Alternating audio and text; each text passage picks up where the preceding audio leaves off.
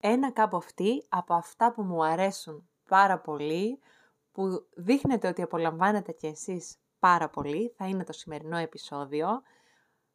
Στη μέση του καλοκαιριού που αισθάνομαι ότι όλοι έχουμε ανάγκη να ακούμε κάτι και να ξεφεύγουμε ή να κάνουμε κάτι και να ξεφεύγουμε.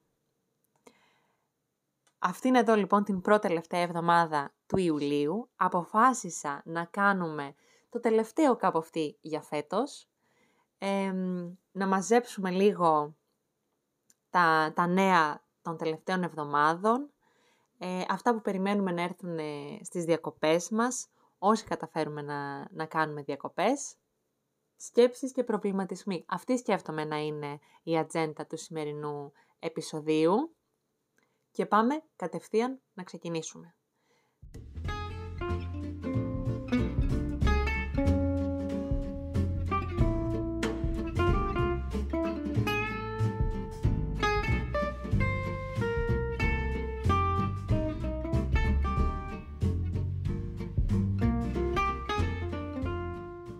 Θα ξεκινήσω με αυτό που είναι το μεγαλύτερο βάρος στην ψυχή όλων μας και στο μυαλό μας, που είναι η κατάσταση αυτήν τη στιγμή στην Ελλάδα, μάλλον να το πω καλύτερα, δεν πρόκειται για στιγμή, αυτές τις τελευταίες μέρες, αυτές τις τελευταίες πολλές μέρες στην Ελλάδα που καίγεται, η κατάσταση είναι εκτός ελέγχου, ε, οι φωτιές είναι σε διαφορετικές περιοχές, σε πολλές διαφορετικές περιοχές και πλέον νιώθω και εγώ ότι δεν χωράει τίποτε άλλο να πούμε.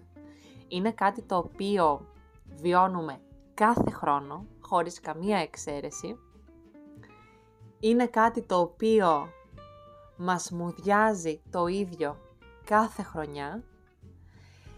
Είμαστε μέσα στο άγχος κάθε χρονιά και υπάρχουν κλασικά οι άνθρωποι που τρέχουν, οι άνθρωποι που βοηθάνε, οι άνθρωποι που προσπαθούν να βοηθήσουν και δυστυχώς υπάρχουν και οι άνθρωποι που με κάνουν να ντρέπομαι που ανήκω στο ίδιο είδος μαζί τους. Εννοείται όταν δεν μένεις εκεί, όλα τα, τα προσλαμβάνεις μέσω των, ε, των media, των social media, των ιστοσελίδων, τηλεόραση δεν βλέπω. Και πραγματικά τις τελευταίες μέρες πιάνω τον εαυτό μου να μπαίνω σε διαφορετικά site τρεις με τέσσερις φορές, να βλέπω updates. Εντάξει, εννοείται και όλο το Instagram είναι, είναι αυτό. Και κάτι που μου έκανε πολύ μεγάλη εντύπωση, που είδα νομίζω χτες προχτές, είναι ότι λόγω του σουκού οι τηλεοράσεις έπαιζαν ό,τι άσχετο είχε ο καθένας, το κάθε κανάλι να βάλει, μηδέν ειδήσεις, μηδέν ενημέρωση. Είδα ένα άλλο tweet, ήταν story, ήταν κάπως έχουμε μπερδέψει και τα μέσα τώρα, που ήταν από την ε, Γενική Προστασία, το 112 τέλος πάντων, που έλεγε για την άμεση εκένωση στη Ρόδο μόνο στα ελληνικά. Και έλεγε το από κάτω ο χρήστης που το ανέβασε ότι ναι, είναι δεδομένο ότι κάθε τουρίστας που έρχεται στη Ρόδο για διακοπές ξέρει να διαβάζει και τα ελληνικά. Και είναι πράγματα ρε παιδιά. Αυτό. Το ότι πλέον τα social media έχουν αναλάβει σχεδόν την επίσημη ενημέρωση μιας ολόκληρης χώρας. Όταν δηλαδή οργανισμοί και άνθρωποι μεμονωμένοι έχουν αναλάβει να βοηθάνε και να ποστάρουν και εμείς σαν πολίτες μπαίνουμε στο προφίλ του τάδε ή της τάδε για να δούμε τι update έχουμε. Αυτό αποδεικνύει, πάμε πάλι, αυτό αποδεικνύει ακόμα μια φορά πόσο πολύ αλλάζει, αλλάζουμε, προχωράμε και πόσο για ακόμα μια φορά ανίκανη στέκεται η τηλεόραση μπροστά σε αυτό. Η τηλεόραση που όλο τον τελευταίο καιρό ασχολείται μόνο με τα δικά της, με το τι γίνεται στα μεταξύ τους. Τελείωσαν και οι εκλογές, οπότε τώρα τίποτα τίποτα. Ή όταν βλέπω κάτι ρεπορτάζ με το εδώ η ιστορία του κύριου Τάδε που ε, καταστράφηκε η περιουσία του που ήταν με τους κόπους μιας ζωής. Όλα αυτά είναι εξαιρετικά ανθρώπινα και μας ενδιαφέρουν, μας αφορούν. Απλώς όλα αυτά ανήκουν στον απολογισμό.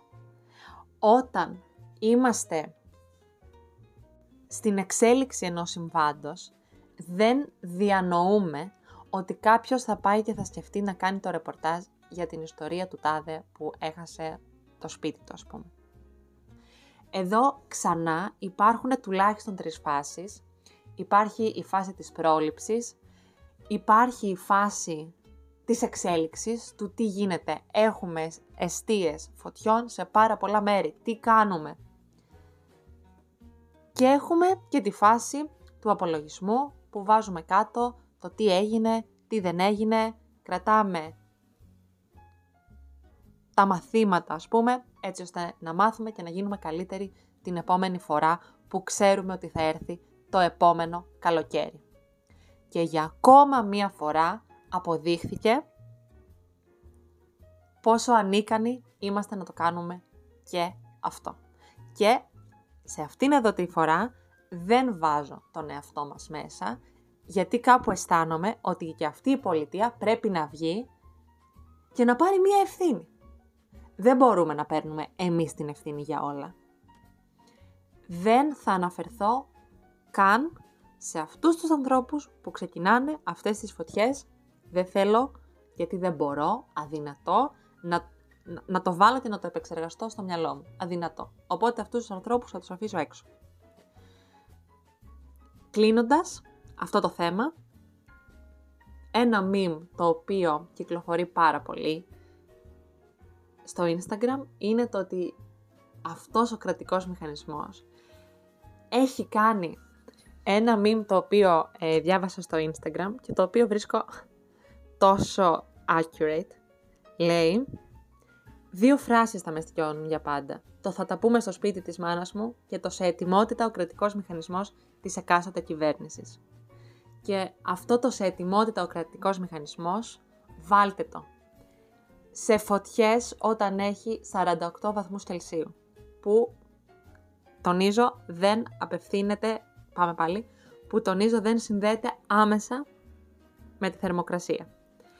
Χιονίζει, θα αποκλειστούμε. Βρέχει, θα πλημμυρίσουμε.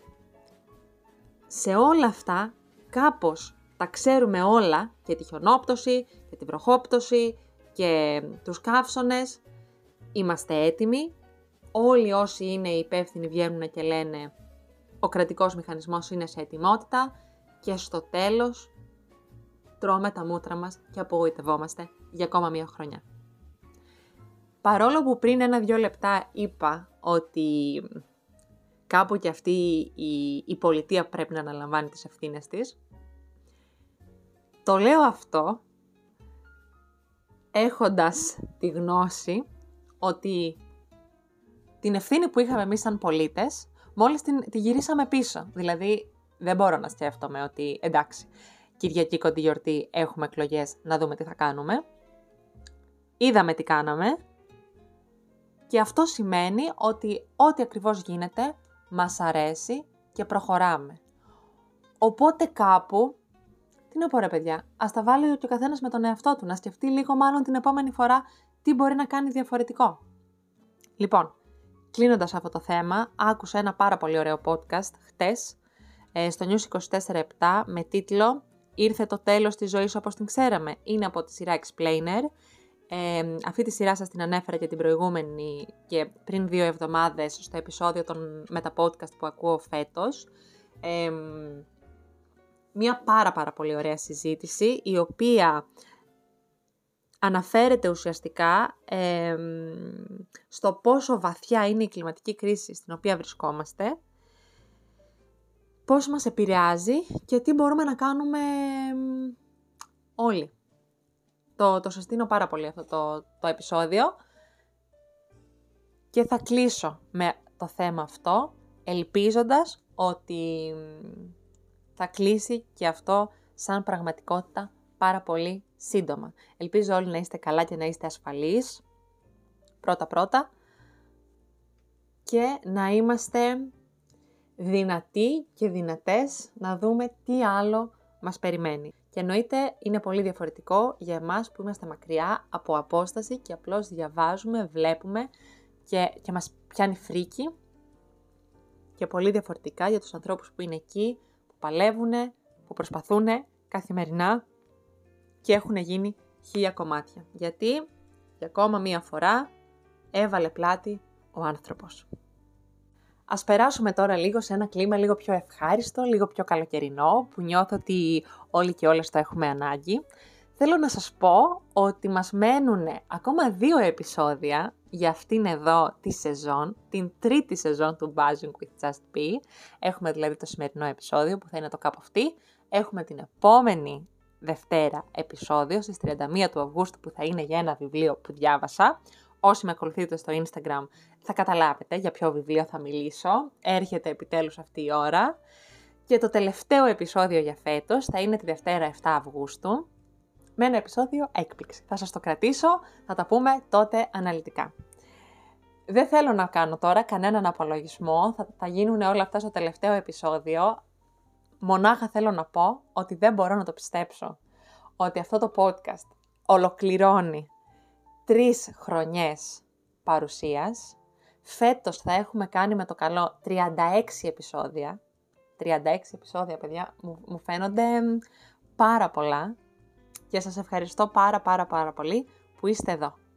Αλλά τώρα γίνεται μια παρένθεση στο, στη μέση του επεισοδίου γιατί ήθελα να το επικοινωνήσω μαζί σας έτσι λίγο το πρόγραμμα και να εκφράσω και την ανάγκη μας ε, να κάνουμε λίγες διακοπές ή και πολλές. Θα δούμε πόσο θα λείψουμε γιατί εκεί κατά τα τέλη του Αυγούστου, αρχές Σεπτέμβρη θα έχουμε κάποιες αλλαγές. Θα σας τα πω και όλα αυτά εν καιρό αλλά νομίζω ότι ένα μήνα περίπου και ίσως παραπάνω θα λείψουμε, αλλά δεν πειράζει. Έχουμε πάρα πολύ content, 36 επεισόδια φετινά και άλλα πόσα των δύο προηγούμενων χρονιών. Είμαι σίγουρη ότι έχετε αφήσει κάποια επεισόδια που δεν τα έχετε ακούσει, οπότε τώρα στις καλοκαιρινές διακοπές, γύρω στο 15 Αύγουστο, μέσα στα αεροπλάνα, μέσα στα πλοία, στα ε, αεροδρόμια με καθυστερήσεις ή ακυρώσεις πτήσεων, σε αυτοκίνητο, γιατί γίνονται και πολλά road trips φέτος με όλες αυτές τις τιμές που υπάρχουν και θα πάω και σε αυτό το θέμα.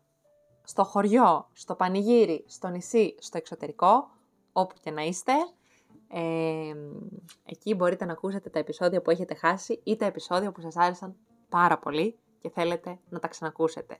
Και παίρνω κατευθείαν πάσα για να πάω στο επόμενο θέμα που θέλω να συζητήσω.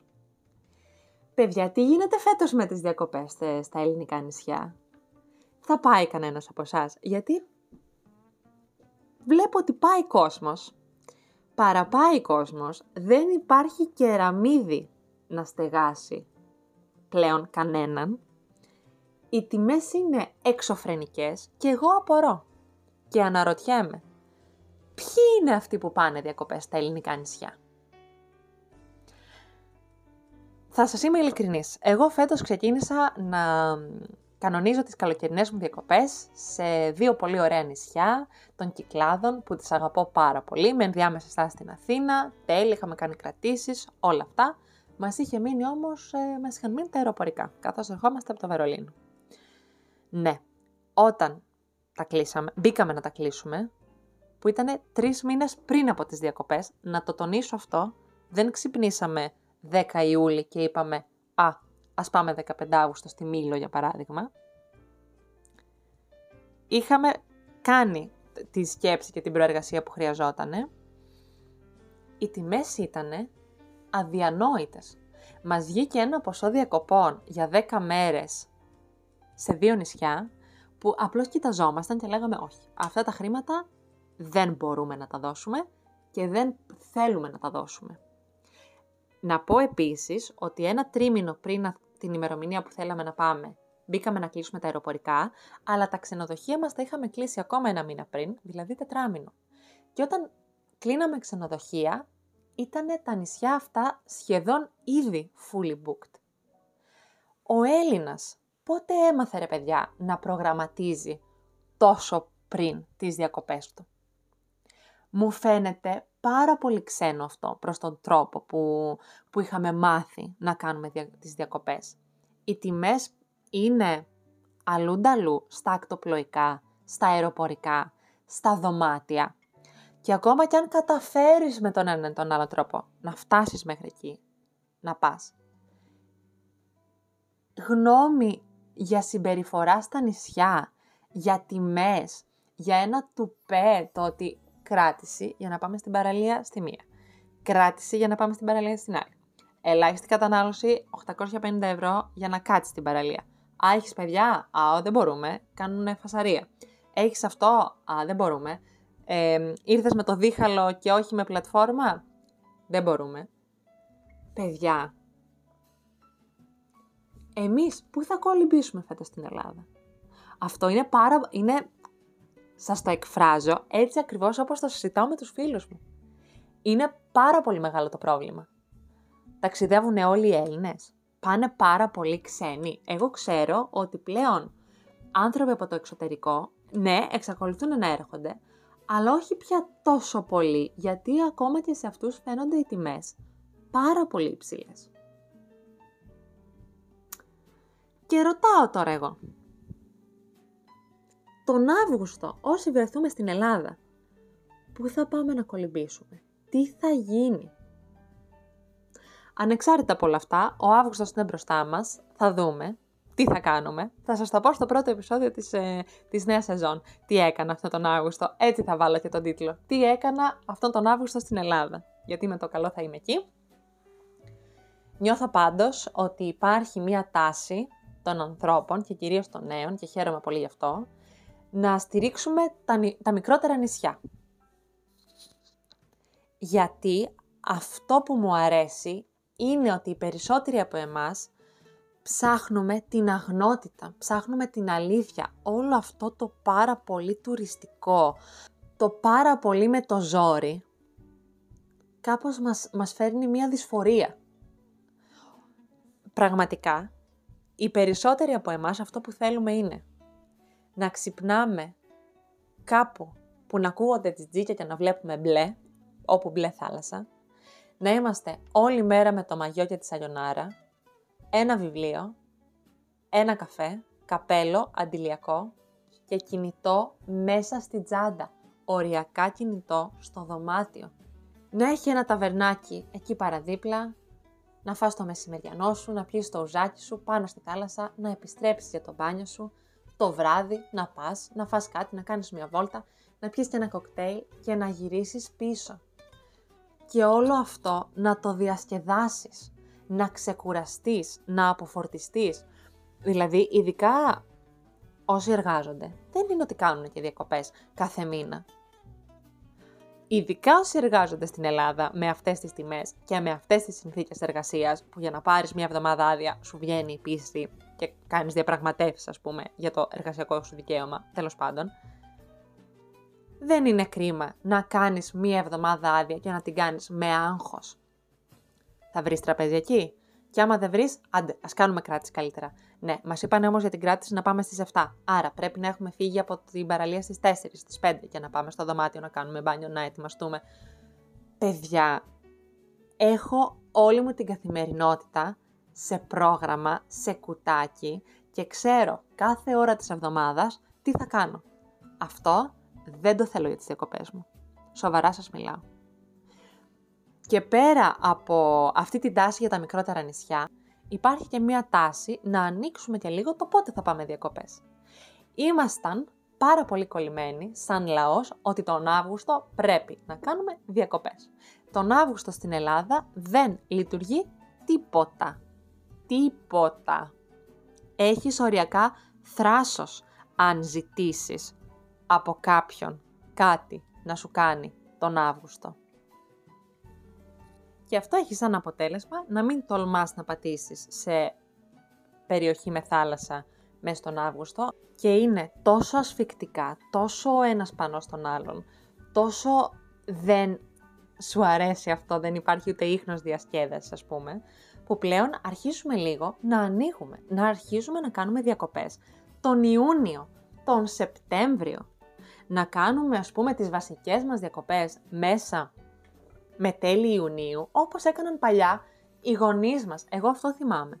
Και τον Αύγουστο είτε να πάμε σε ένα μέρος στο χωριό, σε ένα μέρος πιο ορεινό, είτε άντε λίγες, πολύ λίγες μέρες κάπου στη θάλασσα, αν έχεις κάποιον προορισμό που είναι πιο κρυμμένος και μακριά από τουρίστες, ή, για να πάω στο τελευταίο μου θέμα που έχω βάλει σε αυτή την ενότητα που ονομάζω καλοκαιρινές διακοπές, ένα ταξίδι στο εξωτερικό. Εδώ το ξέρω ότι οι απόψεις διήστανται. Γενικά, αν ρωτήσεις πέντε διαφορετικούς ανθρώπους ποιες είναι οι ιδανικές διακοπές για σένα, θα πάρουμε πέντε τουλάχιστον διαφορετικές απαντήσεις. Για κάποιους είναι οι διακοπές που είναι μαγιό, παραλία, θάλασσα, κλείσαμε. Δεν μπαίνεις σε όχημα, δεν κάνεις τίποτα, ξεκουράζεσαι. Για τον άλλον είναι οι διακοπές τύπου εξερεύνηση, να πάμε σε Νέα Μέρη κάθε χρόνο, να δούμε τα αξιοθέατα, να πάμε στα δυο μουσεία που έχει το νησάκι, κάθε μέρα σε από δύο παραλίες διαφορετικές για να τις δούμε όλες, ε, και να είσαι στο on the go, ρε παιδί μου. Υπάρχει μια άλλη κατηγορία που λέει ότι εμένα δεν με αφορούν οι θάλασσες και όλα αυτά. Θέλω να κάνω διακοπές στο εξωτερικό. Όλη τη χρονιά δεν πάω, το καλοκαίρι θα πάω. Έτσι κι αλλιώς η Ελλάδα έχει καλό καιρό σχετικά 12 μήνες το χρόνο, σχεδόν.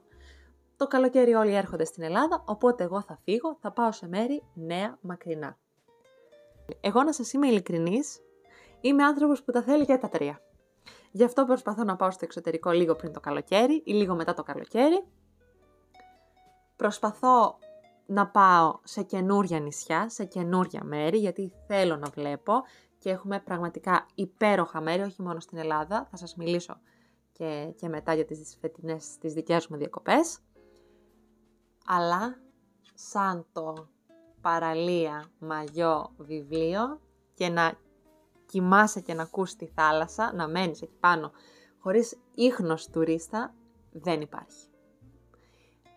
Ο κάθε τύπος διακοπών εξυπηρετεί διαφορετική ανάγκη. Το σημαντικό είναι να ακούτε τον εαυτό σας, τις ανάγκες σας και με βάση αυτές να αποφασίζετε τι θα κάνετε το κάθε καλοκαίρι. Έτσι λοιπόν, εμείς αφόσον δεν ήρθαμε στην Ελλάδα με αυτό το budget που μας βγήκε, πήγαμε στη Μαγιόρκα, στην Ισπανία, και στην αρχή μου φαινόταν πολύ περίεργο γιατί έχουμε μεγαλώσει με το mindset ότι δεν υπάρχει κάτι διαφορετικό από το καλοκαίρι ίσον διακοπές στην Ελλάδα. Το καλοκαίρι να πας να κάνεις μπάνιο αλλού, στην Ιταλία, στην Ισπανία, στην Κροατία. Τι είναι αυτά καλέ, αφού όλοι έρχονται στην Ελλάδα. Ναι, αλλά και όχι παράλληλα. Λοιπόν, η Μαγιόρκα, παιδιά, ήταν μοναδική ήταν φανταστική, ήταν πανέμορφη, δεν το περίμενα με το πόσο όμορφη είναι. Ήξερα ότι έχει πάρα πολύ τουρισμό από Γερμανούς και Άγγλους. Ρώτησα Γερμανούς και Άγγλους να μου πούνε συγκεκριμένα πού πάνε. Οπότε εμείς πήγαμε σε όλα τα υπόλοιπα μέρη. Τα νερά ήταν τυρκουάζ, απίστευτα.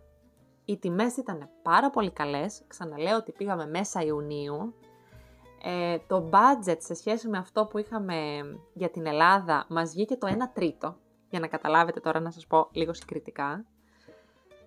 Ε, ήταν υπέροχα. Εντάξει, η αλήθεια είναι ότι όταν μένεις στη Γερμανία και μετά ξαφνικά βρίσκεσαι ανάμεσα στους Ισπανούς, η άβρα τους, η γλώσσα τους, τα φαγητά τους, ο τρόπος που κινούνται, που σου μιλάνε, είναι πιο ζεστός, είναι η αλήθεια και είναι πολύ ελκυστικός.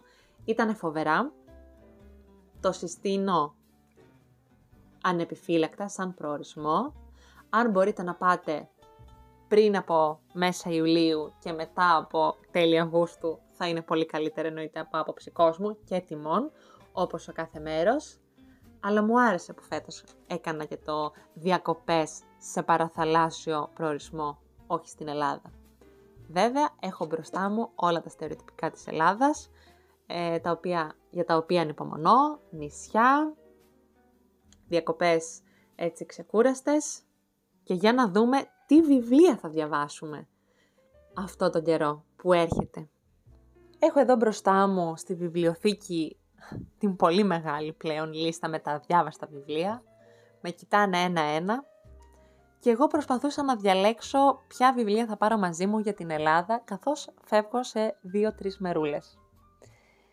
Τα κοιτούσα, τα ξαναμανακοιτούσα, έπιανα το ένα, άφηνα το άλλο, δυσκολευόμουν λίγο να το αποφασίσω και μετά σκέφτηκα με ποια κριτήρια επιλέγουμε τα βιβλία για τις καλοκαιρινές μας διακοπές. Βρε παιδιά, εσείς δεν ξέρω αν το έχετε σκεφτεί, αν δηλαδή είστε συνειδητοποιημένοι για τα κριτήριά σας και πάτε στο βιβλιοπωλείο κάθε καλοκαίρι και λέτε θέλω κάτι που να εξυπηρετεί αυτούς τους κανόνες ή βλέπετε κάτι στο Instagram ή κάπου αλλού μέσω μιας διαφήμισης και σας παρακινεί ή ακολουθείτε, διαβάζετε πιστά κάποιους συγκεκριμένους συγγραφείς που βγάζουν βιβλία μία φορά το χρόνο και ξέρετε ότι το βιβλίο του τάδε θα το κρατήσετε για να το διαβάσετε το καλοκαίρι. Ή ό,τι σας προτείνει ο βιβλιοπόλης ή η βιβλιοπόλησα. Εγώ προσπάθησα να κάνω μια πολύ μικρή λίστα με τα κριτήριά μου. Το πρώτο κριτήριο είναι ότι το βιβλίο θέλω να είναι το πολύ μέχρι 250 με 300 σελίδες. Δεν αντέχω πλέον τα μεγάλα βιβλία των 400, 500, 600 και βάλε σελίδων, τα οποία αρχικά δεν είναι πρακτικά. Όπου και να πας, πρέπει να κουβαλάς μαζί σου ένα βιβλίο 500 σελίδων. Άστο, είσαι υπέρβαρη με το καλημέρα. Δεν σε τραβάει να έχεις το μαζί σου σε πολλά διαφορετικά μέρη. Εδώ στις διακοπές θέλουμε την πρακτικότητα, δεν θέλουμε τώρα πολλά πολλά. Εγώ όταν ήμουν έφηβη στο σχολείο, διάβαζα πάρα πολλά αστυνομικά βιβλία, ειδικά το καλοκαίρι. Τώρα μιλάμε, φανταστείτε, Νέσμπο, όλους αυτούς, 700 σελίδες βιβλίο. Πώς το έκανα αυτό, δεν ξέρω. Πλέον, το όριό μου είναι εκεί οι 250 με 300 σελίδες και αυτό έχει και ένα άλλο μέσα μυστικό, ότι θα διαβάσεις περισσότερα βιβλία. Συνειδητοποίησα λοιπόν ότι το δεύτερο πράγμα στη λίστα μου είναι ότι το καλοκαίρι, όταν κάνω διακοπές, επειδή δεν έχω το podcast, επιλέγω κάποια βιβλία τα οποία ξέρω ότι θέλω πάρα πολύ να τα διαβάσω, αλλά ενδεχομένως δεν θα ενδιαφέρουν το κοινό αυτού του podcast. Οπότε διαβάζω, όχι με σκοπό να κάνω ένα επεισόδιο, διαβάζω με αποκλειστικό και μοναδικό σκοπό την τέρψη μου. Κάτι το οποίο είναι πάρα πολύ σημαντικό. Βέβαια να κάνω ένα disclaimer ότι και στη διάρκεια της χρονιάς ποτέ δεν διαλέγω βιβλία με βάση το τι θα θέλατε να ακούσετε. Πάντα διαλέγω βιβλία με βάση το τι θέλω να διαβάσω. Αλλά πάντα αυτό που διαβάζω το φέρνω με έναν τρόπο που να είναι ενδεχομένως ενδιαφέρον και για εσάς τους ακροατές και τις ακροάτριες. Τώρα, ας πούμε, που διαβάζω το βιβλίο Τι είναι η λογοτεχνία από τις εκδόσεις Αντίποδες του James Wood, επιστεύω ένα 10% των ακροατών αυτού του podcast θα ενδιαφέραν. Αλλά εγώ, μόλις συνειδητοποίησα ότι έχω τελειώσει ας πούμε το προγραμματισμό των ηχογραφήσεων μου για, για αυτή τη σεζόν, το χέρι μου πήγε κατευθείαν σε αυτό το βιβλίο γιατί ήξερα ότι τώρα θα το διαβάσω χωρίς άγχος. Με, με μια απελευθέρωση. Αδιαπραγμάτευτο και αυτό, παιδιά, το συνέστημα. Μετά κάτι άλλο που έχω στη λίστα των κριτηρίων μου είναι ένα μη κριτήριο. Τι σημαίνει αυτό; Έχω το μη κριτήριο του θέματος ή του είδους. Δεν πιστεύω στα βιβλία παραλίας, δεν έχω έναν κανόνα που να λέω εγώ το καλοκαίρι διαβάζω μόνο αστυνομικά. Διαβάζω μόνο κοινωνικά. Διαβάζω μόνο διηγήματα. Διαβάζω μόνο ποίηση. Έχω διαβάσει την πρώτη φορά που διάβασα το 100 χρόνια μοναξιά ήταν σε μια πολύ όμορφη παραλία στην Πρέβεζα. Καταλαβαίνετε ότι αυτό δεν το λες και πάρα πολύ σύνηθες. Φέτος ένα από τα βιβλία το οποίο ήμουν πάρα πολύ κοντά να πάρω για να διαβάσω σε άλλη παραλία της Υπήρου, ήταν το «Στη γη είμαστε πρόσκαιρα υπέροχοι». Δεν το έπιασα όμως, γιατί η φίλη μου η Φωτεινή που το διάβασε, που της το δάνεισε το βιβλίο, μου είπε «Είναι δύσκολο βιβλίο, οπότε σκέφτηκα ότι δεν είμαι σε αυτή τη φάση τώρα. Από χειμώνα. Αυτός λοιπόν ο μη κανόνας μου δίνει πάλι μια ελευθερία στην επιλογή. Εγώ τώρα από εδώ επέλεξα να πάρω μαζί μου δύο βιβλία, αλλά ξέρω ότι θα πάω και σε ένα-δυο βιβλιοπολία στα Γιάννενα. Πριν φύγω για τις διακοπές μου, θα κοιτάξω, θα συζητήσω και με τους ανθρώπους που τους ξέρω. Έχω και κάνα δύο βιβλία στη λίστα μου που έτσι κυκλοφόρησαν τώρα τελευταία που θα ήθελα να έχω. Οπότε κάπως πάω με το ποιο είναι το mood εκείνων των ημερών.